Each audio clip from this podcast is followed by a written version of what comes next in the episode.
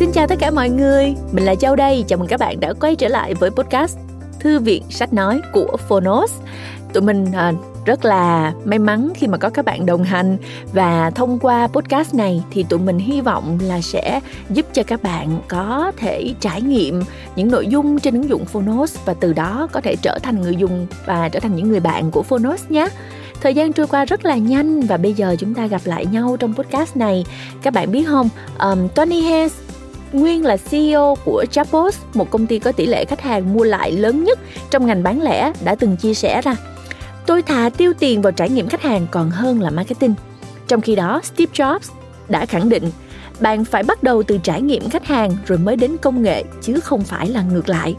Ái chà chà, vậy thì trải nghiệm khách hàng là cái gì mà các CEO hàng đầu thế giới lại đề cao dữ vậy ta?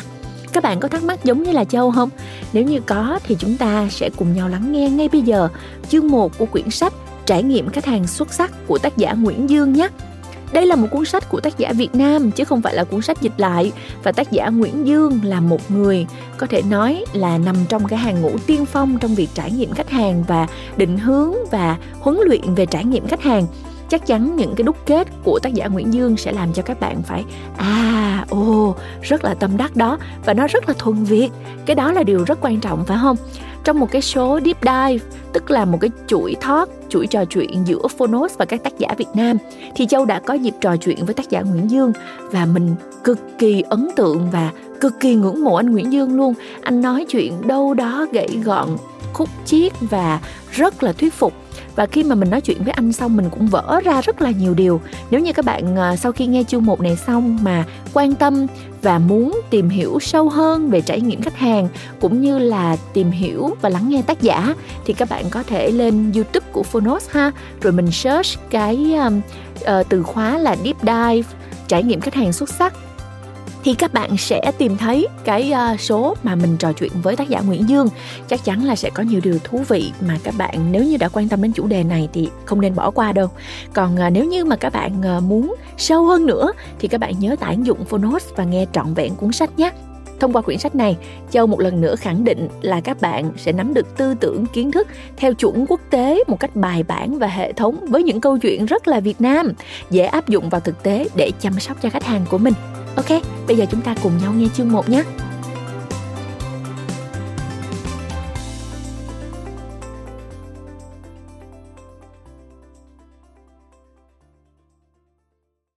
Bạn đang nghe từ Phonos. Trải nghiệm khách hàng xuất sắc, con đường xây dựng lợi thế cạnh tranh vượt trội trong thời đại số. Tác giả Nguyễn Dương, chuyên gia quản trị trải nghiệm khách hàng. Độc quyền tại Phonos. Sài Gòn Books. Lời mở đầu Đang trong chuyến công tác, vợ ông gọi và báo tin buồn. Cháu trai ông bị tai nạn và không qua khỏi. Ông chỉ còn vài giờ để gặp mặt cháu mình lần cuối. Người đàn ông lập tức phải sửa soạn đồ đạc để đến chỗ cháu mình. Trong khi đó, vợ ông đã gọi điện và trình bày việc nhà với hãng bay Southwest Airlines. Họ đồng ý cho ông đi chuyến bay sớm nhất để về với cháu của mình. Thật không may, đường ra sân bay bị tắc, nên khi ông đến được cổng ra máy bay thì đã muộn 12 phút so với giờ cất cánh. Buồn bã và tuyệt vọng, ông thẫn thờ ngồi phịch xuống ghế rồi khóc. Bỗng nhiên, một anh phi công tiến lại gần hỏi. Anh có phải là mắt không? Ông gật đầu xác nhận. Anh phi công nói tiếp. Tôi vẫn ở đây. Máy bay sẽ không bay được khi thiếu tôi. Và tôi sẽ không đi đâu khi chưa thấy anh. Giờ hãy đi theo tôi. Một trải nghiệm không thể tin được. Người phi công đã hoãn chuyến bay 12 phút để đợi người khách hàng có hoàn cảnh đặc biệt đó. Trong ngành hàng không, làm sai quy trình như vậy có thể là một lỗi nghiêm trọng và phi công hoàn toàn có thể bị kỷ luật hoặc đuổi việc. Nhưng ngược lại, anh ấy không những không bị kỷ luật, mà còn được chọn vào hội đồng văn hóa công ty. Southwest Airlines tạo ra những trải nghiệm xuất sắc, đầy tính nhân văn trên chặng đường phát triển của mình. Để rồi đạt tăng trưởng ấn tượng về thị phần và tài chính nhờ sự trung thành và ủng hộ của khách hàng, vượt qua tất cả các cơn bão tài chính và khủng hoảng kinh tế, để 48 năm liên tục có lãi. Theo số liệu trên thị trường chứng khoán, nếu bạn đầu tư vào công ty này 10.000 đô la năm 1972, thì sau 30 năm, tức năm 2002, bạn đã có 12 triệu đô la, gấp 64,3 lần so với mức tăng trung bình của toàn thị trường. Điều gì đã tạo nên một công ty như vậy? Để trả lời cho câu hỏi này, trước hết tôi muốn bạn tìm hiểu điều gì khiến phần lớn không tạo nên được một công ty như vậy. Đây là một ví dụ điển hình. Tôi gọi điện đến hotline công ty cung cấp dịch vụ truyền hình vì TV bị cắt. Cuộc gọi bị ngắt hai lần vì đã chuyển máy. Nhưng chắc các bạn đi ăn chưa về. Họ giải thích với tôi. Lần thứ ba lại phải chuyển mấy lần nữa. Tôi phải thuộc lại vấn đề của tôi đến ba lần. Chưa hết. Để xem lại được TV, họ bảo tôi ra cửa hàng, mua thẻ cào điện thoại để nạp cho TV. Thấy bất tiện, tôi đề nghị một vài giải pháp như cho tôi tài khoản để chuyển tiền hoặc cho người đến thu. Họ đều lạnh lùng từ chối và nói đó là quy trình của họ. Không có giải pháp khác. Họ chào và cúp máy. Mong muốn lớn nhất của tôi lúc đó là gì? Chính là thay ngay nhà cung cấp dịch vụ truyền hình. Nhưng tôi tin rằng trong báo cáo về giải quyết khiếu nại của công ty này, vụ việc đó sẽ được ghi lại là xử lý khiếu nại thành công. Chắc chắn là như vậy. Đó là một trong những điều tôi đúc kết được sau hàng trăm cuộc nói chuyện và hoạt động phân tích trong quá trình tư vấn với các công ty. Vì sao họ lại có điểm mù chết người này? Đó là vì họ đã coi quy trình làm mục đích. Làm đúng quy trình nghĩa là thành công. Rất tiếc, quy trình không phải là mục đích. Quy trình chỉ là phương tiện để giúp công ty đạt mục đích đằng sau đó. Quan trọng hơn nhiều chính là sự hài lòng của khách hàng. Đây là nhầm lẫn rất phổ biến cả trong quản trị và đời sống hàng ngày. Nhầm lẫn giữa phương tiện và mục đích. Là chủ doanh nghiệp hay người lãnh đạo, bạn sẽ giật mình khi biết rằng hầu hết các xử lý khiếu nại được thống kê là thành công hay đã hoàn thành lại xảy ra theo cách như vụ việc ở trên. Bởi vì đối với các công ty này, thành công tức là đúng thời gian xử lý, là đúng quy trình, là xong ticket, là trả lời xong nhiệm vụ, là cải lý thắng khách hàng, là khách hàng không có ý kiến gì nữa, hay không ý kiến nổi nữa. Còn gốc của vấn đề, sự hài lòng khách hàng thì bị bỏ qua. Trước khi bị bán đi, công ty truyền hình kia lỗ lũy kế khoảng 1.600 tỷ, cùng gánh nợ gần 1.300 tỷ, hoạt động liên tục thua lỗ. Sự khác biệt giữa hai công ty Trên đây chỉ là hai ví dụ cụ thể. Tóm tắt lại, có ba điều làm nên sự khác biệt giữa hai loại công ty trên. Một là công ty thứ nhất có văn hóa lấy khách hàng làm trung tâm, còn công ty thứ hai thì không. Ở công ty thứ nhất, lợi ích và cảm xúc của khách hàng luôn được đặt vào trung tâm mỗi việc họ làm, mỗi quyết định họ đưa ra. Các công ty còn lại sẽ đặt lợi ích của chính mình trong mỗi hành động và vì vậy họ trở nên kém thông minh hơn trong việc tạo nên giá trị cho khách hàng. Văn hóa cần được xây dựng và nuôi dưỡng. Người phi công trong câu chuyện trên đã được khuyến khích được thăng chức vì anh ấy đã sống với giá trị văn hóa và sứ mệnh phục vụ khách hàng của hãng bay này. Đó là thiếu một trái tim, nó chỉ là cỗ máy. Nếu người phi công bị kỷ luật hoặc sa thải vì việc làm đó, những hành vi tương tự chắc chắn sẽ bị dập tắt và chết dần trong tổ chức. Sứ mệnh thiếu một trái tim nó chỉ là cổ máy, sẽ mãi mãi chỉ là khẩu hiệu trên giấy như nhiều công ty khác. Hai là công ty thứ nhất có chiến lược trải nghiệm khách hàng rõ ràng, còn công ty thứ hai thì không. Nói cách khác, ở công ty thứ nhất, sứ mệnh với khách hàng được xác lập, rồi truyền thông, đào tạo một cách rõ ràng và tường minh. Mỗi nhân viên đều hiểu trong công việc của họ thì hành vi cụ thể nào sẽ truyền tải sứ mệnh đó. Sứ mệnh này được cụ thể hóa thành trải nghiệm khách hàng có chủ đích, tức là bạn muốn mang lại cảm nhận gì cho khách hàng, thứ mà khách hàng phân biệt bạn với người khác. Không có chủ đích thì nhân viên sẽ chỉ có thể tạo nên những trải nghiệm khách hàng ngẫu nhiên, mỗi lúc một kiểu, mỗi nơi một khác. Điều này nữa, không có định hướng như vậy thì quy trình của mỗi nhân viên, mỗi bộ phận sẽ bị họ coi là mục đích như cách làm của công ty thứ hai ở trên. Các lãnh đạo hay phàn nàn với tôi rằng nhân viên của họ không đồng lòng, không cùng nhìn chung về một hướng. Nhưng nên nhớ, trước khi muốn nhân viên cùng nhìn về một hướng, bạn phải có một hướng để họ cùng nhìn. Bản thân lãnh đạo còn lơ mơ và lan man về định hướng đó, thì lấy đâu ra hướng chung để nhân viên cùng nhìn? Đó là ý của chiến lược trải nghiệm khách hàng. Ba là công ty thứ nhất có chính sách cụ thể để xây dựng và nuôi dưỡng văn hóa họ muốn, có quy trình và công cụ để biến chiến lược họ theo đuổi thành hiện thực. Loại công ty thứ hai thì rất mông lung về điều đó. Nghĩa là công ty thứ nhất hành động, công ty thứ hai, một là không biết về trải nghiệm khách hàng, hai là chỉ biết hô hào đãi bôi. Ví dụ, người phi công trong câu chuyện trên sẽ không bao giờ dám làm một việc tày trời là khoảng 12 phút để đợi khách hàng nếu như anh không được thấu hiểu sứ mệnh đã được đào tạo và truyền thông là thiếu một trái tim, nó chỉ là cỗ máy. Sứ mệnh đó khiến anh hiểu rằng chiếc máy bay kia, thứ gắn với cuộc đời nghề nghiệp của anh hàng ngày, chỉ là một cỗ máy khô khốc, vô tình, nếu thiếu đi sự ấm áp của lòng người. Anh ta được khen ngợi ngay cả khi làm sai quy trình để thực hiện sứ mệnh lớn lao trên. Bởi quy trình chỉ là phương tiện để thực hiện mục đích quan trọng hơn bản thân nó. Đó là có một trái tim với khách hàng. Chưa hết, công ty thứ nhất có công cụ để tạo điều kiện cho nhân viên làm việc hướng đến khách hàng. Công ty thứ hai không làm được điều đó vì mọi thứ họ tập trung vào các mục tiêu theo chức năng của doanh nghiệp thay vì tập trung vào lợi ích và cảm xúc của khách hàng. Hẳn bạn đang thắc mắc và cảm thấy ngớ ngẩn khi người phi công đã tự ý hoãn chuyến bay 12 phút. Đúng vậy, vì điều đó có thể tạo nên nhiều xáo trộn, thậm chí rủi ro lớn. Nhưng nếu bạn muốn vì khách hàng, thì sự cố đó phải được thiết kế. Nói đơn giản là phải có công cụ hỗ trợ cho nó. Công cụ ở đây là gì? Là trao quyền cho nhân viên của bạn.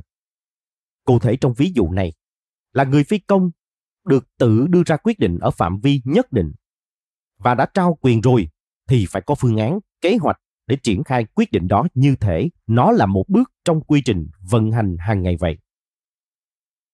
Những lý do và cách làm cụ thể khiến hai loại công ty này trở nên khác biệt thì còn rất nhiều. Câu trả lời khá dài. Đó là cuốn sách này. Nhưng trước hết, tôi khẳng định rằng trải nghiệm khách hàng xuất sắc cần nhất quán, mang tính hệ thống. Trải nghiệm khách hàng chủ yếu là câu chuyện của quản trị, chuyện của người quản lý và lãnh đạo doanh nghiệp chứ không hẳn là chuyện của những nhân viên cuối cùng như số đông đang nghĩ.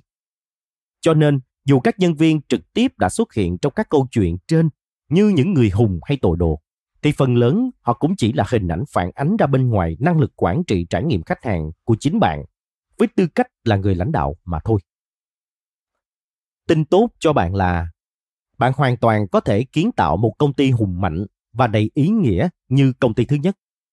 Bởi vì dù ở ngành nghề khác nhau, những công ty thành công nhờ trải nghiệm khách hàng xuất sắc đều có một công thức chung. Đó cũng chính là mục tiêu quan trọng nhất tôi muốn truyền tải đến bạn trong cuốn sách này. Công thức đó xuất phát từ niềm tin không thể lay chuyển với việc lấy khách hàng làm trung tâm và khả năng để truyền tải toàn bộ điều đó vào trong tổ chức thông qua chiến lược, phương pháp và công cụ quản trị trải nghiệm khách hàng. Trước khi bạn thực sự bắt đầu tôi muốn nhắn nhủ bạn câu nói tôi rất tâm đắc của một người giấu tên. Tôi luôn biết rằng trải nghiệm khách hàng là rất quan trọng, nhưng tôi đã không biết rằng đó là một môn khoa học và đằng sau môn khoa học ấy là một trái tim. Lời giới thiệu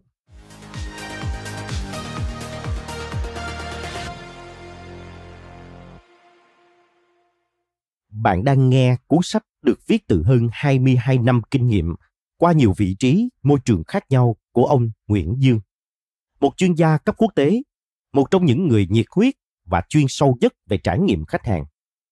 Ngoài kinh nghiệm thực tế và kiến thức về quản trị nói chung và quản trị trải nghiệm khách hàng nói riêng, trong quá trình hoàn thành cuốn sách này, tác giả đã thực hiện những đợt đi nghiên cứu nhiều công ty, bao gồm những chuyến đi, những cuộc nói chuyện, phỏng vấn, trao đổi tìm hiểu và cập nhật cách mà nhiều công ty đã thực hiện để có thể cung cấp những trải nghiệm khách hàng tuyệt vời và tăng trưởng vượt bậc.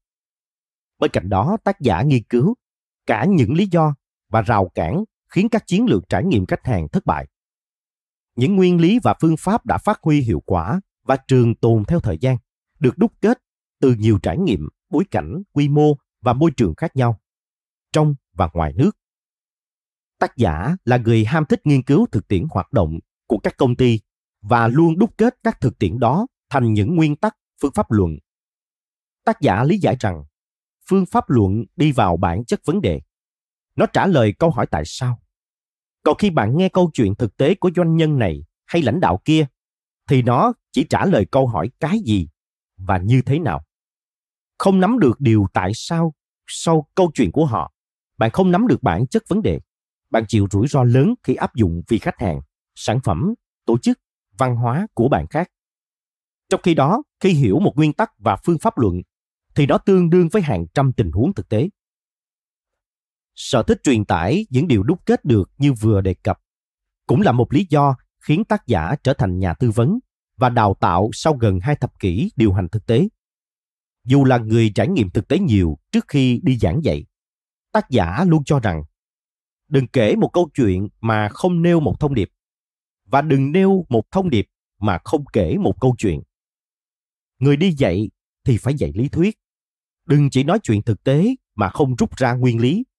Người đi học thì cũng phải cố mà học được cái lý thuyết cái nguyên lý chứ đừng hy vọng sao chép nguyên cách làm của người khác mà nghĩ rằng mình có thể thành công.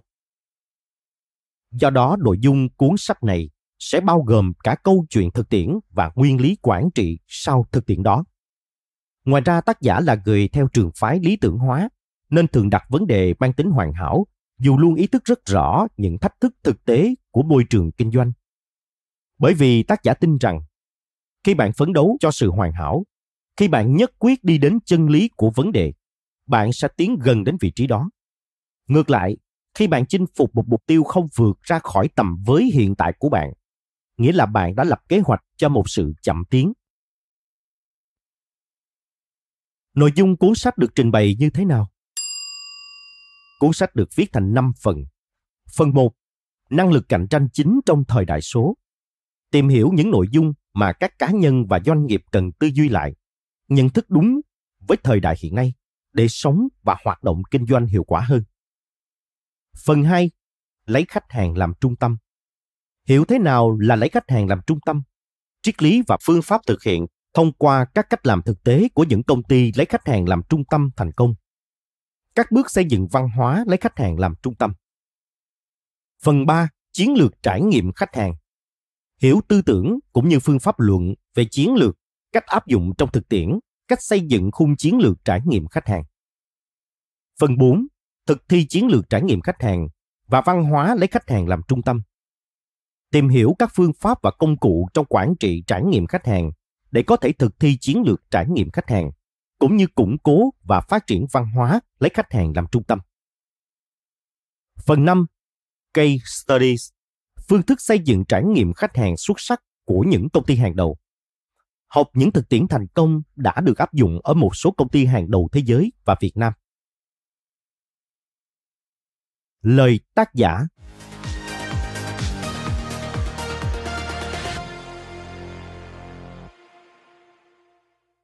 Vào một ngày cách đây nhiều năm trước, tôi gặp các chuyên gia của một công ty tư vấn chiến lược quốc tế. Trong cuộc họp giữa hai công ty, tôi đặt rất nhiều câu hỏi. Hỏi một mình nhiều đến mức thấy ngại, nên thỉnh thoảng tôi phải khuyến khích người khác đặt câu hỏi.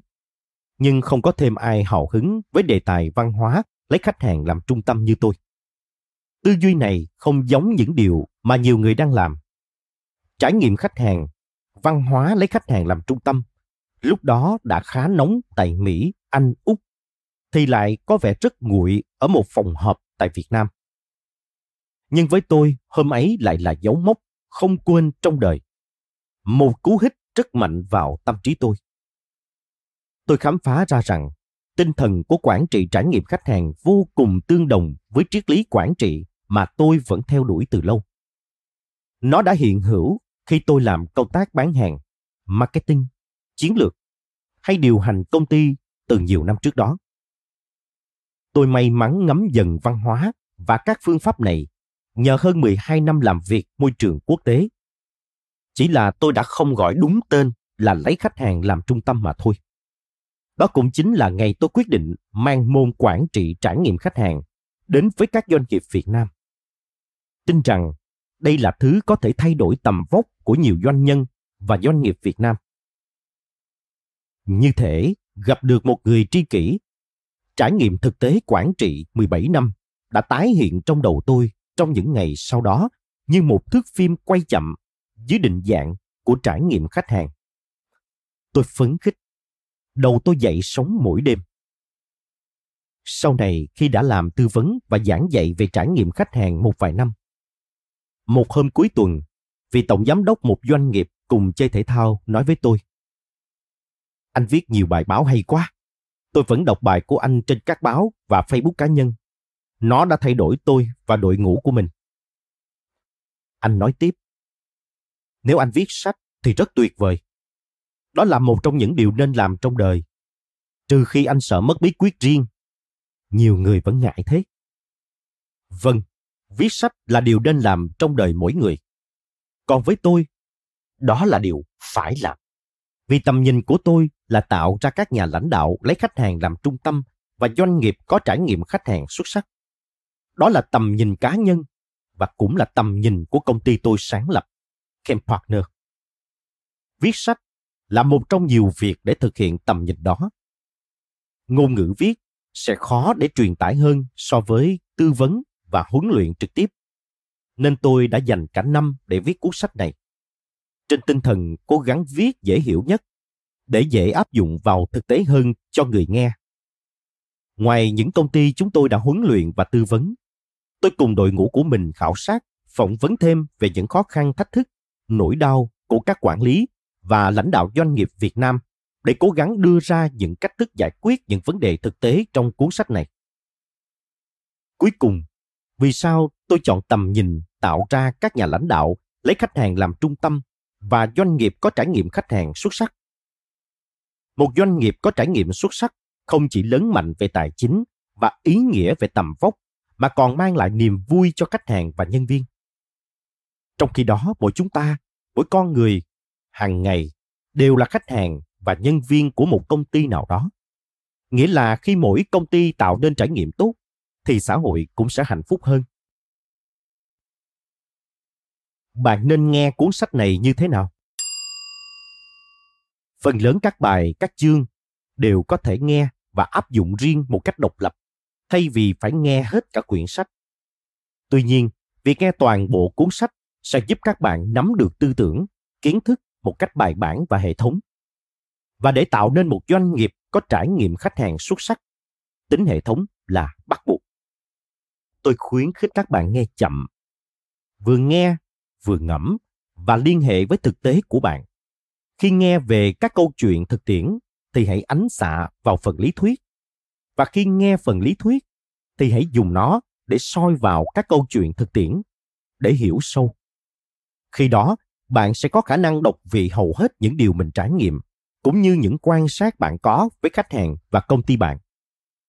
Còn nữa, đây không phải là cuốn tiểu thuyết, nên hãy nghe có chủ đích vì nghe có chủ đích thì mới khiến bạn dốc cả sự tập trung vào đó. Nghe có chủ đích mới khiến bạn hành động sau khi nghe. Và nghe có chủ đích thì bạn mới biết mình có đạt mục tiêu của việc nghe hay không. Xin cảm ơn bạn đã nghe.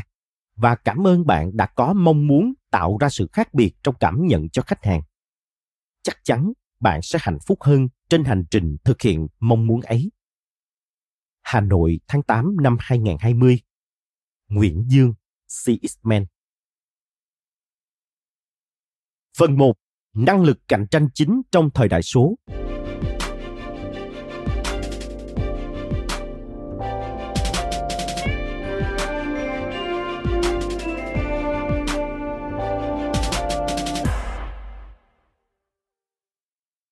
Những nội dung các cá nhân và doanh nghiệp cần tư duy lại, nhận thức đúng với thời đại hiện nay để sống và hoạt động kinh doanh hiệu quả hơn đó là những nội dung về khách hàng, cạnh tranh, sự thay đổi cách tiếp cận trong kinh doanh và mối quan hệ giữa chuyển đổi số với trải nghiệm khách hàng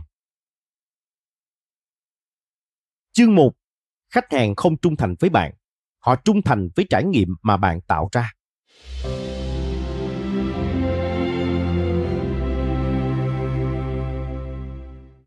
Chương 1 sẽ bàn các nội dung. Một trong những kẻ thù vĩ đại của trải nghiệm khách hàng xuất sắc đó là lợi nhuận xấu. Hiểu bản chất của trải nghiệm khách hàng là gì? Lý do và cách thức cốt yếu để khách hàng trung thành trong thời đại số. Một, lợi nhuận xấu. Thực phẩm bẩn trong cơ thể doanh nghiệp. Tôi tin rằng với nhiều người, lợi nhuận xấu là khái niệm lạ. Nhưng nếu bạn hiểu nó là gì, bạn sẽ biết lợi nhuận xấu là một trong những cách làm phổ biến nhất của môi trường kinh doanh Việt Nam hiện nay. Tư duy kinh doanh ngắn hạn, bỏ qua lợi ích và cảm xúc của khách hàng, quản trị chấp phá, thiếu tính hệ thống là các nguyên nhân chính tạo ra lợi nhuận xấu. Lợi nhuận xấu có thể khiến công ty bạn chết nhanh hoặc không thực sự xây dựng được hình ảnh một doanh nghiệp tạo được nhiều giá trị ý nghĩa. Có lần, gia đình tôi đến thăm nhà mẫu một dự án chung cư cao cấp ở Hà Nội. Mẹ tôi, người kỹ tính nhất trong việc lựa chọn bất cứ sản phẩm gì, cũng dễ dàng bị chinh phục bởi căn nhà mẫu nhìn chẳng khác gì phòng khách sạn năm sao. Tới khi nhận nhà thật, các thành viên trong gia đình đều thất vọng. Không ai cất nên lời. Có vẻ mọi thứ đều không làm sai hợp đồng. Chỉ có mỗi điều là nó không hề giống những gì chúng tôi đã nhìn thấy và cảm nhận được ở nhà mẫu. Nhiều người mua phàn nàn khiếu nại. Các cuộc họp đã diễn ra. Chủ đầu tư khăng khăng cho rằng họ làm đúng quy cách và vật liệu như đã ghi trong hợp đồng hoặc dùng chất liệu tương đương. Và cuối cùng, họ là người chiến thắng trong hầu hết các cuộc khiếu nại và kiện cáo của khách hàng vì không có gì sai. Nhưng niềm tin của chúng tôi về uy tín của doanh nghiệp đã vơi đi rất nhiều. Tôi kể câu chuyện trên với anh bạn người Canada làm việc cho một công ty tư vấn bất động sản quốc tế ở thành phố Hồ Chí Minh. Anh nói, khi bán một sản phẩm trong tương lai, nhiệm vụ quan trọng nhất của nhà mẫu là để khách hàng hình dung rõ và đúng sản phẩm họ mua. Nhưng có lẽ nhiều doanh nghiệp chỉ làm nhà mẫu với mục đích tô vẽ nó thật đẹp để bán được nhiều với giá cao hơn. Về dài hạn, nó gây ra hệ lụy và đặt khó khăn lên doanh nghiệp. Còn tại một hội thảo chủ đề văn hóa doanh nghiệp, nền tảng hay lực cản. Một doanh nhân đã so sánh cách làm của hai chuỗi bán lẻ điện máy như thế này. Với một chiếc tivi đời cũ, một công ty tìm cách giảm giá, khuyến mãi 3 triệu để khách hàng thấy dù model đã cũ nhưng vẫn đáng để mua. Ở một công ty khác, họ tăng mức thưởng cho nhân viên khi bán được chiếc TV model cũ. Bán được một chiếc, nhân viên trước đây được thưởng 50.000 đồng, thì nay được thưởng 1 triệu đồng, thay vì 3 triệu đồng giảm giá cho khách hàng. Vì thế mà nhiều nhân viên sẵn sàng nói ngang nói ngửa để bán được TV. Người mua TV về thấy chỗ khác bán giá thấp hơn. Nhớ lại những gì người bán hàng nói. Họ cảm thấy không còn tin tưởng thương hiệu đó nữa. Và mỗi lần có bạn bè đến, ngồi trước TV, thì doanh nghiệp kia có thể được nhắc đến như một kẻ lừa đảo. 3 triệu đồng nói trên chính là lợi nhuận xấu. Đó là khoản thu được đánh đổi bằng niềm tin và mối quan hệ với khách hàng. Chuỗi bán lẻ có lợi nhuận xấu trong câu chuyện trên, sau đó bị thâu tóm bởi chuỗi bán lẻ còn lại trong câu chuyện trên. Rất nhiều phương thức quản lý tương tự xảy ra quanh chúng ta. Công ty cung cấp dịch vụ nội dung trên di động có cách đăng ký mập mờ để trừ tiền khách hàng cho những dịch vụ mà khách hàng không hề biết đến. Công ty xuất khẩu mang lô hàng đã cam kết xuất cho đối tác UAE để bán cho một đối tác khác ở Trung Quốc chỉ vì họ trả giá cao hơn. Lý do tôi đã nghe được là vì chúng tôi có áp lực về doanh số về lợi nhuận. Nhưng chúng ta nên nhớ rằng khách hàng chỉ quay lại và giới thiệu với người khác những doanh nghiệp mà họ có ký ức tốt. Theo số liệu từ Salesforce, 60% khách hàng bị ảnh hưởng bởi ý kiến của người dùng khác. 81% khách hàng mua lại sản phẩm khi có trải nghiệm tốt. 82% khách hàng sẽ dừng làm việc với doanh nghiệp vì trải nghiệm tồi. Còn theo Dimensional Research, 95% khách hàng không hài lòng sẽ nói với người khác về trải nghiệm tồi của họ. Nhưng không phải nói với bạn mà với cả thế giới này. Bởi vì chỉ có 4% khách hàng không hài lòng sẽ nói với bạn. Vì vậy, càng lo về doanh số và lợi nhuận, bạn càng phải xây dựng trải nghiệm tốt với khách hàng, thay vì hy sinh niềm tin của khách hàng để có doanh số và lợi nhuận trước mắt. Vì khi bạn tạo ra một ký ức tồi tệ, bạn sẽ tiếp tục chịu áp lực nhiều hơn về việc không hoàn thành doanh số, lợi nhuận ở phía trước. Vì bạn đã đánh mất niềm tin của khách hàng đó và những khách hàng tiềm năng khác từ chính vị khách hàng bạn đã đánh mất. Những ví dụ như trên còn có thể tìm thấy ở mọi ngóc ngách thường ngày. Trong một chiếc cân đã được làm thủ thuật để bớt đi vài lạng của anh bán thịt hay thay sản phẩm loại 1 bằng loại 2 để bán cho khách hàng. Lợi ích đạt được bằng những cách này đều không chỉ phải trả giá bằng niềm tin của khách hàng, mà còn thất thoát sự tự hào của người lao động với doanh nghiệp và tiếp tục đặt ra nhiều thách thức khó khăn cho chính chủ doanh nghiệp. Ở mức nhẹ nhất thì nó cũng tác động đến năng lực cạnh tranh của bản thân doanh nghiệp. Còn mức nghiêm trọng hơn, nó làm ô nhiễm môi trường kinh doanh với văn hóa chộp giật, ảnh hưởng đến uy tín của quốc gia trong mắt đối tác và bạn hàng. Nó cản trở nhiều doanh nghiệp kinh doanh tử tế khác, gây khó hơn trong việc tạo ra các doanh nghiệp Việt lớn mạnh tầm khu vực hay quốc tế. Trong mắt cộng đồng, doanh nghiệp đó trở nên thiếu tin cậy và sự tồn tại của doanh nghiệp đó không có nhiều ý nghĩa với cộng đồng và đất nước. Nói cách khác, không đáng tồn tại. Tôi luôn ví một doanh nghiệp ham lợi nhuận xấu giống như một con người ăn phải nhiều thực phẩm bẩn. Nếu như thực phẩm bẩn làm tổn hại nghiêm trọng đến sức khỏe của một con người, thì lợi nhuận xấu hủy hoại niềm tin của khách hàng và làm suy yếu sức cạnh tranh của một doanh nghiệp. Những khoản thu được đánh đổi bằng trải nghiệm khách hàng gọi là lợi nhuận xấu dù trong sổ sách kế toán không ai nhận ra điều đó. Nhưng nếu bạn quản trị trải nghiệm khách hàng, rất dễ để bạn nhận ra rằng lợi nhuận có được bằng việc đánh đổi với niềm tin và sự trung thành của khách hàng thì chắc chắn là xấu. Xấu với chính sức khỏe của doanh nghiệp, chứ không chỉ là xấu theo nghĩa mất đạo đức. Đáng tiếc, rất nhiều công ty đã trở nên nghiện lợi nhuận xấu và ngày càng không ý thức được điều này. Bởi qua năm tháng, nó đã được hình thành như một thói quen. Dường như với nhiều người, đã là lợi nhuận thì không bao giờ là xấu. Tư tưởng kinh doanh này đang được họ coi là bình thường. Không có mấy người nhìn nhận nó như một vấn đề hệ trọng. Đó mới chính là điều đáng lo ngại nhất. Bởi vì chúng ta chỉ có thể sửa chữa được những gì chúng ta nhận ra là sai. Các doanh nghiệp uy tín cao, thương hiệu được khách hàng yêu thích, thường nhìn dài hạn không tập trung vào doanh thu và lợi nhuận trước mắt mà gây tổn thương cho khách hàng. Họ định nghĩa việc kinh doanh của mình xoay quanh mục tiêu mang lại giá trị cho khách hàng trước. Văn hóa kinh doanh này đã giúp họ chạm đến trái tim khách hàng, có sức cạnh tranh vượt xa đối thủ. Khi chúng ta nghĩ ngắn, tuổi thọ doanh nghiệp của chúng ta sẽ ngắn như tầm nhìn của mình vậy. Rất nhiều người nghĩ ngắn hạn vì muốn có tiền nhanh. Thực tế nghiên cứu của tôi với các công ty có trải nghiệm khách hàng xuất sắc chỉ ra rằng họ không lấy mục tiêu số một là tiền. Nhưng trớ trêu thay, thực tế sức mạnh tài chính của họ lại luôn gấp nhiều lần đối thủ cạnh tranh.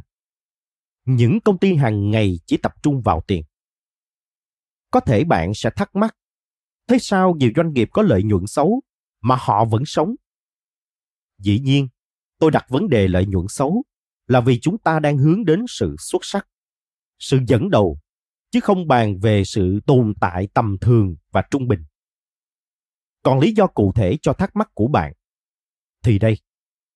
Lý do thứ nhất, vì cả thị trường của doanh nghiệp đó, ai ai cũng có lợi nhuận xấu, nên khách hàng có tránh vỏ dưa gặp vỏ dừa. Nghĩa là việc trở nên xuất sắc và khác biệt dường như không khó trong bối cảnh như vậy. Thứ hai, họ nằm trong lĩnh vực bán độc quyền ít sự lựa chọn cho khách hàng. Ví dụ, lĩnh vực hàng không, viễn thông, xăng dầu, dịch vụ trong sân bay ở nước ta. Thứ ba, lợi nhuận xấu là thứ luôn giết chết công ty theo một cách rất đặc biệt. Đặc biệt vì khi chết, họ lại luôn nghĩ đến một lý do nào đó khác. Vì phần lớn không bao giờ nghĩ có sự tồn tại của lợi nhuận xấu. Lợi nhuận là tiền, sao lại xấu? Phải không? Nếu bạn ham lợi nhuận xấu, bạn đang trao cho đối thủ của mình một món quà. Tôi nhắc lại điều này một lần nữa. một doanh nghiệp ham lợi nhuận xấu, giống như người ta ăn phải thực phẩm bẩn nếu như thực phẩm bẩn làm tổn hại nghiêm trọng đến sức khỏe của một con người, thì lợi nhuận xấu hủy hoại niềm tin của khách hàng và làm suy yếu sức cạnh tranh của một doanh nghiệp. 2. Hiểu về trải nghiệm khách hàng. Khách hàng không trung thành với bạn, họ trung thành với trải nghiệm mà bạn tạo ra. Đó là điều tôi đã đúc kết được sau nhiều năm làm nghề. Không phải dựa trên phân tích tâm lý hành vi, mà là dựa trên dữ liệu thực tế. Đặc biệt tuyên bố đó càng đúng trong thời đại của mạng xã hội, khi mà mọi khách hàng đều kết nối, có nhiều thông tin và vô số lựa chọn. Thế nhưng nhiều doanh nghiệp vẫn đang tạo nên những trải nghiệm tâm thường và bình thường vì ham lợi nhuận xấu, vì trải nghiệm khách hàng chưa được quản lý. Chỉ một số ít công ty giành được lòng trung thành của khách hàng, khiến họ sẵn sàng trả giá cao hơn, ở lại lâu hơn, giới thiệu với người khác từ đó giúp đạt tốc độ tăng trưởng ấn tượng nhờ tạo ra trải nghiệm khách hàng vượt trội. CEO của Zappos, một công ty có tỷ lệ khách hàng mua lại lớn nhất trong ngành bán lẻ, đã nói Tôi thà tiêu tiền vào trải nghiệm khách hàng còn hơn là marketing. Vậy trải nghiệm khách hàng là gì? Theo Ian Golding, một chuyên gia trải nghiệm khách hàng quốc tế gọi tắt là ccsb Trải nghiệm khách hàng là tổng hợp tất cả các tương tác của một khách hàng có với một nhà cung cấp trong thời gian xảy ra mối quan hệ giữa họ với nhà cung cấp đó. Theo Brooke Temkin, một CCXP khác, trải nghiệm khách hàng là nhận thức của khách hàng về sản phẩm, về công ty bạn thông qua tất cả các tương tác của khách hàng đó với công ty. Còn theo Black Morgan, một CCXP nữa. Trải nghiệm khách hàng là điều động lại trong tâm trí khách hàng bất kể bạn làm gì. Còn rất nhiều định nghĩa nữa của các chuyên gia và các tổ chức. Vì trải nghiệm khách hàng mới ra đời nên còn nhiều trường phái khác nhau. Tuy nhiên, khi bạn hiểu đủ sâu, bạn sẽ thấy dù định nghĩa cách nào thì cái gốc của trải nghiệm khách hàng rất tương đồng. Đó là nhận thức của khách hàng sinh ra từ những tương tác. Để các bạn hiểu rõ, tôi giải thích hai điểm gốc của vấn đề. Đó là nhận thức và tương tác. Nhận thức, khách hàng nghĩ, cảm nhận và đánh giá như thế nào về sản phẩm, con người, quy trình, hệ thống của công ty bạn sau các tương tác. Tương tác là tất cả các tiếp xúc, những lần tiếp cận giữa khách hàng với công ty bạn qua các kênh như website, truyền thông, điểm bán sản phẩm dịch vụ khách hàng không chỉ khâu bán hàng hay dịch vụ khách hàng mà tất cả các tương tác kể cả truyền miệng cũng hình thành nhận thức của khách hàng về sản phẩm và công ty của bạn vậy trải nghiệm khách hàng thực chất là điều mà khách hàng cảm nhận và đánh giá về chúng ta sau quá trình họ giao tiếp với hệ thống con người, quy trình của chúng ta. Rõ ràng, trải nghiệm khách hàng không phải cái chúng ta nghĩ như thế nào về việc ta làm, mà là cái khách hàng nghĩ và cảm nhận thế nào. Nghĩa là nó thuộc về khách hàng, nên sẽ chịu sự chi phối của kỳ vọng, thói quen, định kiến của họ. Do đó, bạn có thể nói sao quy trình đơn giản như vậy mà khách hàng vẫn cứ thắc mắc và phàn nàn là khó nhỉ cùng vấn đề đó khách hàng lại hỏi sao cái bọn nào thiết kế ra dịch vụ quy trình này mà tối dạ thế nhỉ? Hay bạn nói, chất đến từng đồng, mà khách hàng lại nói, chát đến từng đồng. Chính vì vậy, làm trải nghiệm khách hàng là phải bỏ đi tính chủ quan duy ý chí, phải hiểu nhận thức, kỳ vọng và hành vi của khách hàng qua từng khâu, từng bước họ tiếp xúc với chúng ta để tạo nên những cảm nhận tốt và nhất quán cho họ. Cách thức mà khách hàng đánh giá trải nghiệm của công ty bạn như thế nào? Theo Forrester và Temkin Group, dù bất cứ ngành nào, khách hàng sẽ đánh giá trải nghiệm bạn mang lại cho họ dựa trên ba yếu tố. Một, mức độ và hiệu quả khách hàng đạt được mục tiêu của họ. Hai, nỗ lực mà khách hàng phải bỏ ra để đạt được mục tiêu đó.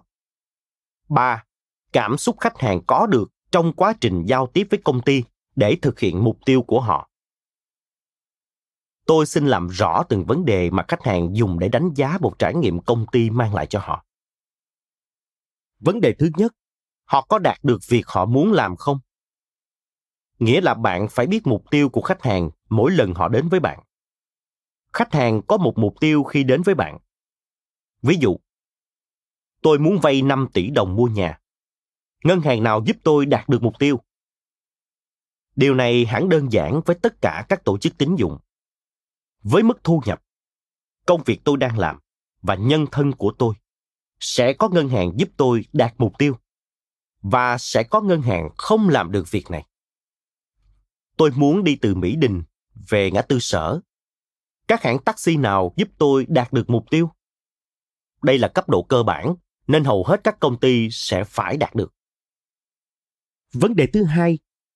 Công ty có giúp họ thực hiện mục tiêu đó một cách dễ dàng thuận tiện không?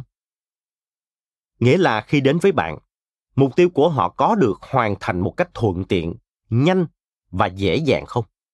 Hay là nhiêu khê và rắc rối cũng là ví dụ về vay tiền ở trên. Điều kiện thủ tục quy trình dịch vụ hỗ trợ. Có dễ dàng nhanh chóng không? Hay rắc rối lằng nhằng và mất nhiều thời gian? Vấn đề thứ ba các tương tác với công ty mang lại cảm xúc gì cho khách hàng? Nghĩa là khách hàng có cảm thấy vui được tôn trọng được quan tâm được thấu hiểu không? Hay phải ôm cục tức to đùng sau khi làm việc với công ty bạn? Tiếp tục ví dụ về dịch vụ tín dụng trên bạn có thân thiện, minh bạch, làm đúng cam kết, ân cần, trách nhiệm, làm khách hàng hài lòng và tin tưởng không? Hơn cả thế, bạn có dự đoán được điều họ muốn và khiến họ cảm kích vì sự thấu hiểu và chia sẻ của bạn. Trên thực tế, một công ty chỉ cần làm xuất sắc một cấp độ trong ba cấp độ trên, phù hợp với đối tượng khách hàng mục tiêu là đã có thành công lớn. Song phần lớn các công ty đang không tạo nên sự khác biệt ở cấp độ 1. Còn cấp độ 2 và 3 thì lại dừng ở mức tệ và trung bình. 3. Chẳng ai nhắc đến sự trung bình cả. Đừng trung bình. Anh chở con gái ra một cửa hàng thời trang để đổi chiếc áo đã mua. Sau khi kiểm tra, nhân viên cửa hàng nói với anh là chiếc áo không đủ điều kiện để đổi. Anh thắc mắc, vì rõ ràng là chiếc áo con anh mua ở đây và phù hợp với chính sách đổi trả. Nhưng nhân viên của hãng thời trang vẫn một mực từ chối, kèm thái độ rất thờ ơ và lạnh nhạt. Lý do là họ không tìm thấy mã của sản phẩm trên hệ thống. Cảm thấy rất khó chịu vì anh vẫn còn hóa đơn mua hàng của họ. Người đàn ông ấy, một doanh nhân nổi tiếng và luôn lấy khách hàng làm trung tâm. Vừa vì chiều con gái, vừa vì tò mò muốn biết các công ty khác làm trải nghiệm khách hàng ra sao. Nên anh đã cố gắng thương lượng thêm. Vẫn không có sự thấu hiểu nào. Họ hoàn toàn không muốn giúp đỡ khách hàng và luôn khẳng định rất cứng rắn. Em làm đúng quy trình và chính sách. Chưa hết, đây mới là phần mà anh chưa từng chứng kiến. Đó là nhân viên cửa hàng này đã đề nghị khách hàng viết một tờ tường trình để họ báo cáo cấp trên hoàn toàn thất vọng với cách ứng xử của họ. Song anh vẫn cầm cụi viết và đưa cho họ. Vào thời điểm tôi gặp anh để phỏng vấn, sự việc đã xảy ra hai tuần, nhưng không có một hồi âm nào từ phía hãng thời trang. Hãng thời trang này lặp lại sai lầm của công ty truyền hình tôi đã nhắc đến ở phần mở đầu. Bạn nhân viên này cũng đã coi quy trình chính sách là mục đích và tuân theo một cách máy móc trong khi quy trình chỉ là phương tiện để đạt mục đích quan trọng hơn nhiều, phục vụ khách hàng. Vì vậy, quy trình là cái cần được linh hoạt điều chỉnh, thỏa hiệp trước, chứ không được thỏa hiệp với sự hài lòng của khách hàng trước. Khi bạn thấy bản thân hoặc nhân viên chỉ tập trung làm đúng quy định và quy trình, thì hãy nhớ lại lý do đã khiến bạn xây dựng quy trình, chính sách đó, để biết rằng chúng ta có một mục tiêu quan trọng hơn nhiều đằng sau quy trình đó thái độ khi cung cấp dịch vụ chính là nguyên liệu quan trọng nhất của trải nghiệm khách hàng trong số khách hàng rời bỏ công ty 68% khách hàng bỏ bạn vì thái độ. Còn nguyên nhân lớn thứ hai, sản phẩm kém chất lượng, chỉ chiếm 14%, theo Rockefeller Group. Khi bạn thờ ơ và tỏ ra không quan tâm, đồng nghĩa với việc bạn để khách hàng ra đi mãi mãi. Rất nhiều chủ doanh nghiệp nói với tôi rằng hoạt động marketing ngày càng không hiệu quả, chi phí ngày càng cao, khách hàng trung thành ngày càng ít, chi phí để kiếm một khách hàng thật đắt đỏ. Khi nhìn vào những cách làm hiện tại, bạn có thể dễ dàng thấy được lý do vì sao lại như vậy. Vì khi niềm tin giảm xuống thì chi phí sẽ tăng lên. Theo nghiên cứu của Forrester mới đây, đăng trên tạp chí kinh doanh Harvard, chi phí để thu hút một khách hàng mới gấp 5 đến 25 lần so với chi phí duy trì khách hàng hiện hữu, tùy theo từng ngành. Theo Ben Company, tỷ lệ giữ chân khách hàng tăng 5%, tương đương tăng 25 đến 95% lợi nhuận. Nhưng oái oăm là phần lớn các công ty bỏ bê không tạo ra trải nghiệm tốt cho khách hàng hiện tại. Con người không ai thích nói về những điều trung bình. Vì vậy, hãy sáng tạo quanh những điều mang lại giá trị trường tồn trong lòng khách hàng để chạm vào cảm xúc của họ. Và khi đó truyền miệng sẽ là cách mà bạn tiếp tục phát triển công ty của mình. Xin kể lại một trong nhiều trải nghiệm mà Zappos, một công ty bán giày online phát triển nhờ lòng trung thành của khách hàng dành cho thương hiệu này. Một phụ nữ đi du lịch, quên không mang theo đôi giày mồi yêu thích đã mua ở Zappos, sẵn sàng mua đôi mới cho chuyến du lịch này. Cô tìm trên website nhưng không còn hàng. Cô ấy gọi điện đến hotline để hỏi. Nhân viên của Zappos xác nhận rằng hàng dự trữ để bán online của mặt hàng đã hết. Nhưng nhân viên này đã cố gắng tìm giúp khách hàng và bạn ấy tìm thấy một đôi đang được bày bán ở một công ty khác. Nhân viên này hoàn toàn có thể nói với khách hàng thông tin và dừng ở đó. Thế là đã đủ tốt rồi. Nhưng không, họ đã trực tiếp mua và chuyển đến khách sạn của nữ khách hàng này và miễn phí vận chuyển. Khách hàng bất ngờ và vui sướng. Những hành động như thế này là vô giá trong dịch vụ khách hàng. Zappos đã chạm đến trái tim của người mua. Người nữ khách hàng trên sau đó đã giới thiệu Zappos với nhiều người khác. Nghĩa là hành động đó của Zappos thực ra đã phát triển và thu hút được nhiều khách hàng mới, chứ không chỉ có giữ mối quan hệ với nữ khách hàng cũ kia. Nếu thế thì phát triển khách hàng mới đâu có khó, đâu có mất nhiều chi phí như bạn vẫn đang làm. Bạn không thể lường hết và huấn luyện nhân viên ứng xử với tất cả các tình huống xảy ra với khách hàng. Nhưng bạn có thể truyền cho họ văn hóa, chớp lấy mọi cơ hội để tỏa sáng với khách hàng như một nhận thức đừng quản lý trải nghiệm khách hàng một cách tầm thường như công ty thời trang kia. Cách phát triển khách hàng mới tốt nhất là giữ khách hàng hiện tại. Điều này càng đặc biệt đúng với những công ty đã có số lượng khách hàng lớn. Giá trị của khách hàng trung thành không chỉ là mua nhiều hơn, ở lại lâu hơn, chi phí cho họ ít hơn, mà còn ở chỗ họ giới thiệu công ty bạn với nhiều người thời đại của chúng ta là thời đại của sự ngập lụt thông tin vì vậy đừng trung bình bởi không ai nhớ nổi và nói về những điều trung bình hãy mang lại tiếng wow cho khách hàng mạng xã hội sẽ tự lo cho bạn việc còn lại 4. Khoảng cách kỳ vọng Nhìn thấy một rổ quả roi trên bàn, tôi nhặt một quả ăn. Sao nhạt thích và héo thế này? Tôi vừa nói vừa vứt phần còn lại vào sọt rác. Vợ tôi trả lời. Em mua trên mạng đấy. Thế mà họ quảng cáo là không ăn thì tiếc cả đời. Tôi lẩm bẩm. Ăn thì mới là tiếc cả đời. Một lần khác, tôi thấy hình ảnh quảng cáo của những chiếc áo phông trên một website đẹp quá. Từ kiểu dáng đến chất liệu, tôi liền đặt mua ba chiếc. Nhận áo từ người giao hàng, tôi háo hức thử ngay. Nhưng rồi tôi nhanh chóng thất vọng. Chất liệu rất xấu và áo may như bị lỗi.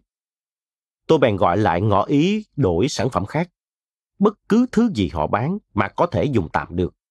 vì nhìn ba chiếc áo, tôi có niềm tin rất mạnh rằng công ty đó không thể có một chiếc áo nào đẹp cho tôi. Thì được trả lời, bên em không có chính sách đổi trả. Không còn cách nào khác, tôi đành ngậm ngùi. Coi như mình mua phải dễ lau nhà giá đắt vậy. Nhiều doanh nghiệp Việt Nam, đặc biệt các bạn mới khởi nghiệp, khi ra sản phẩm mới, luôn sợ sản phẩm của mình không đến được tay khách hàng. Nên phải gây ấn tượng mạnh bằng quảng cáo thật hay với hình ảnh thật đẹp. Nhưng nếu vì lo sản phẩm của mình không đến được tay khách hàng mà muốn nhồi nó vào tay khách hàng bằng mọi giá thì lại là một sai lầm nghiêm trọng. Bán được hàng là quan trọng, nhưng bạn không phải là người quyết định điều đó. Những thứ diễn ra trong suy nghĩ của khách hàng mới quyết định điều đó.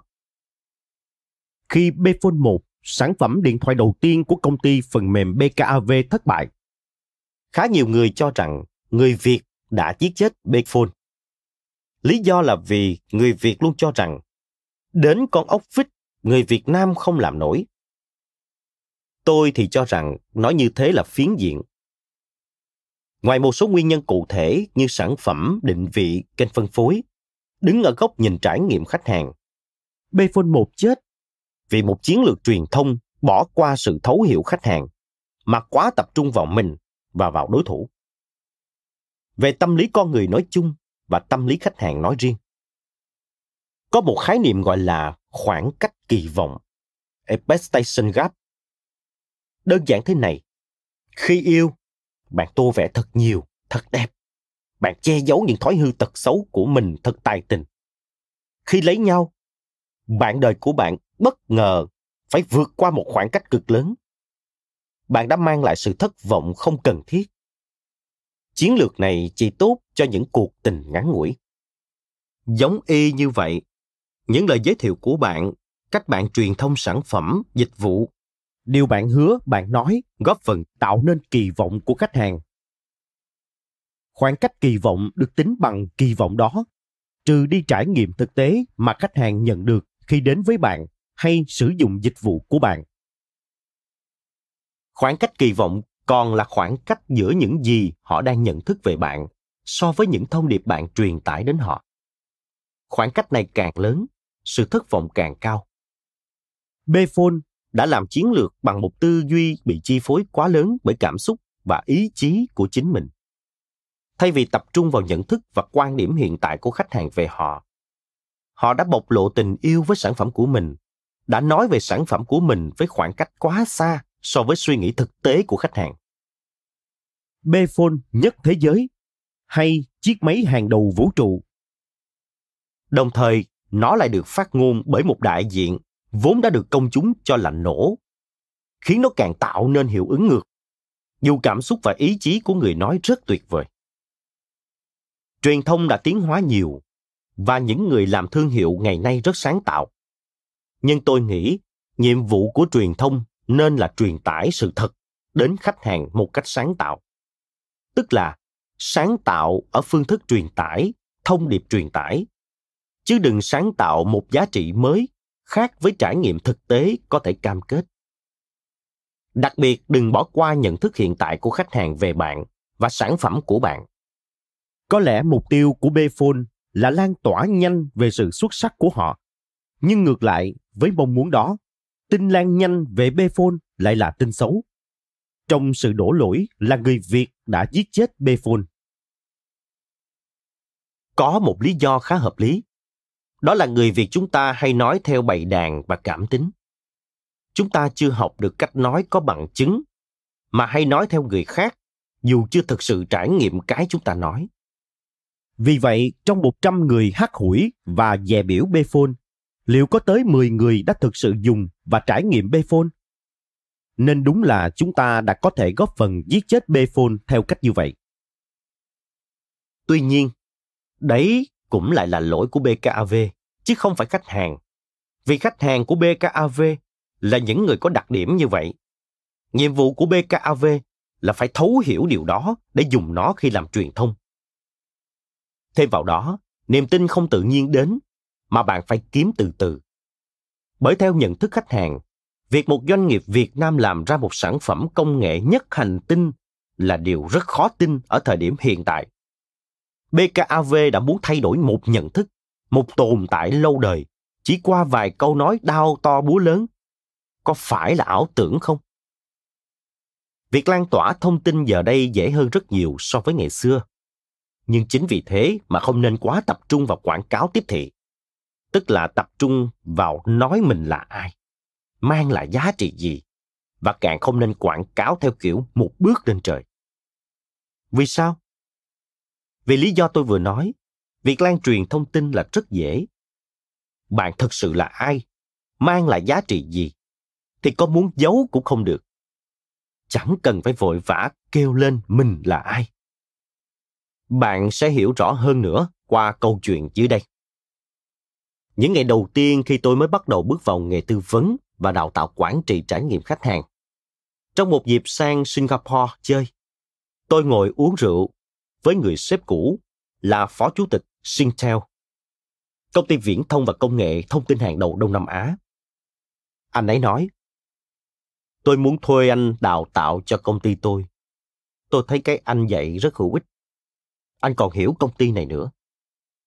Tôi gật gù. Chúng tôi tiếp tục nhâm nhi rượu với những câu chuyện nghề. Sếp mắt nước cho tôi. Chương trình của anh rất hay, nhưng mới quá, nên còn ít người biết. Ban đầu, anh nên đi đào tạo cho các công ty như Google, Uber hay vài công ty lớn và uy tín nhất Việt Nam. Miễn phí cũng được. Sau đó đưa vào hồ sơ của mình. Các khách hàng khác sẽ đến vì nhìn thấy các công ty lớn đã học mình.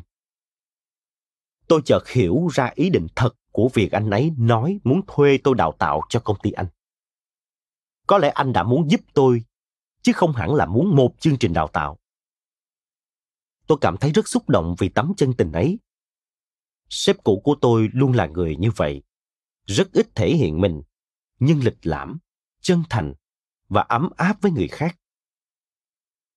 Tôi đã từ chối lời mời đào tạo từ sếp cũ. Tôi cũng không dùng cách làm là hướng đến các công ty lớn và lấy tên tuổi của họ làm bàn đạp cho danh tiếng của mình. Song giờ đây, bạn đã thấy, rất nhiều công ty lớn đã trở thành khách hàng của tôi và là khách hàng trung thành. Công việc của tôi luôn trong tình trạng quá tải. Điều quan trọng tôi muốn chia sẻ ở đây là lý do vì sao tôi không chọn giải pháp marketing dựa vào các tên tuổi lớn để làm bàn đạp cho mình. Khi tung ra sản phẩm mới, các doanh nghiệp thường bắt đầu với việc truyền thông thật rầm rộ, tung tiền thật nhiều nhưng chỉ thế thôi thì không phải vấn đề. Vấn đề là phần nhiều trong số đó lại xa đà vào tô vẽ và đánh bóng về sản phẩm của mình với những thông điệp thật hay và giá trị hay cam kết xa vời so với thực tế. Tôi tin rằng, để chính mình nhận ra sản phẩm của mình có giá trị hay không, thì phải làm ngược lại. Đó là phải dẹp hết những thứ đó đi. Đừng tô vẽ, đừng seeding bởi nếu bạn bán được hàng nhờ những chiêu thức đó, bạn sẽ có nguy cơ nhận định sai về giá trị sản phẩm của mình. Bạn tự bịt mắt mình. Điều quan trọng đầu tiên đối với sự thành công của bạn chính là một sản phẩm tốt, nhưng phải là tốt theo đánh giá của khách hàng sử dụng nó. Khi bạn mới ra sản phẩm, đừng đẩy kỳ vọng của khách hàng lên đỉnh. Việc của bạn là phải xác định bằng được rằng thực sự thì loại sản phẩm mới này của bạn sẽ được đón nhận theo cách nào? Có đúng là thứ khách hàng cần không? Họ có sẵn sàng trả tiền cho nó không? Bạn có cần chỉnh sửa gì để nó thực sự có giá trị với khách hàng không? Khi khách hàng mua sản phẩm của bạn mà không cần một chiêu thức marketing đánh bóng nào, không phải vì nó nằm cạnh thương hiệu nổi tiếng nào cả mà khách hàng mua lại lần nữa, mua lại lần nữa, bạn đã thành công bạn chính thức xác nhận được rằng giá trị của sản phẩm được thừa nhận. Đây mới là dấu mốc bắt đầu cho một kế hoạch quảng cáo và truyền thông rầm rộ nếu bạn muốn. Bởi vì nhiệm vụ của quảng cáo và truyền thông nghiêng về lan tỏa giá trị nhiều hơn là thay đổi giá trị sản phẩm trong tâm trí khách hàng.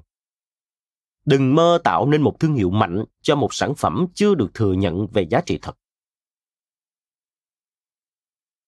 Trở lại chuyện Bphone 1 nếu bạn tìm Google Trend và so sánh giữa việc ra mắt Bphone 1 và các sản phẩm khác của iPhone hay phân khúc thấp hơn là Oppo. Bạn sẽ thấy sự khác biệt rất lớn về đường tìm kiếm. Họ đều thu hút sự quan tâm của khách hàng vào ngày ra mắt sản phẩm.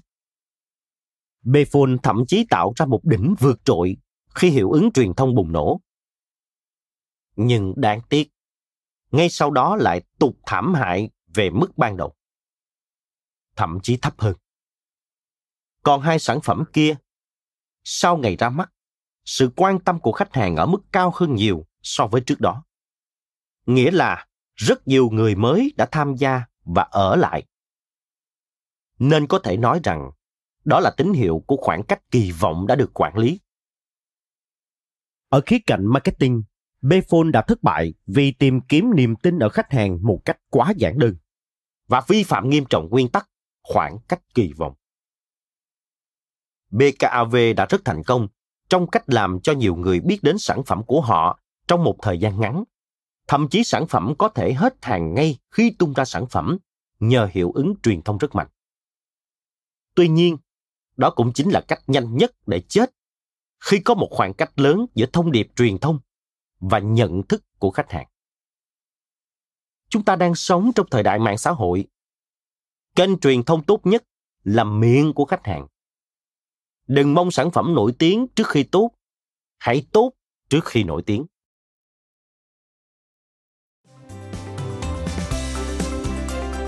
Cảm ơn bạn đã lắng nghe podcast Thư viện Sách Nói. Tải ngay ứng dụng Phonos để nghe trọn vẹn sách nói của kỳ này bạn nhé. Hẹn gặp lại bạn trong các podcast sau.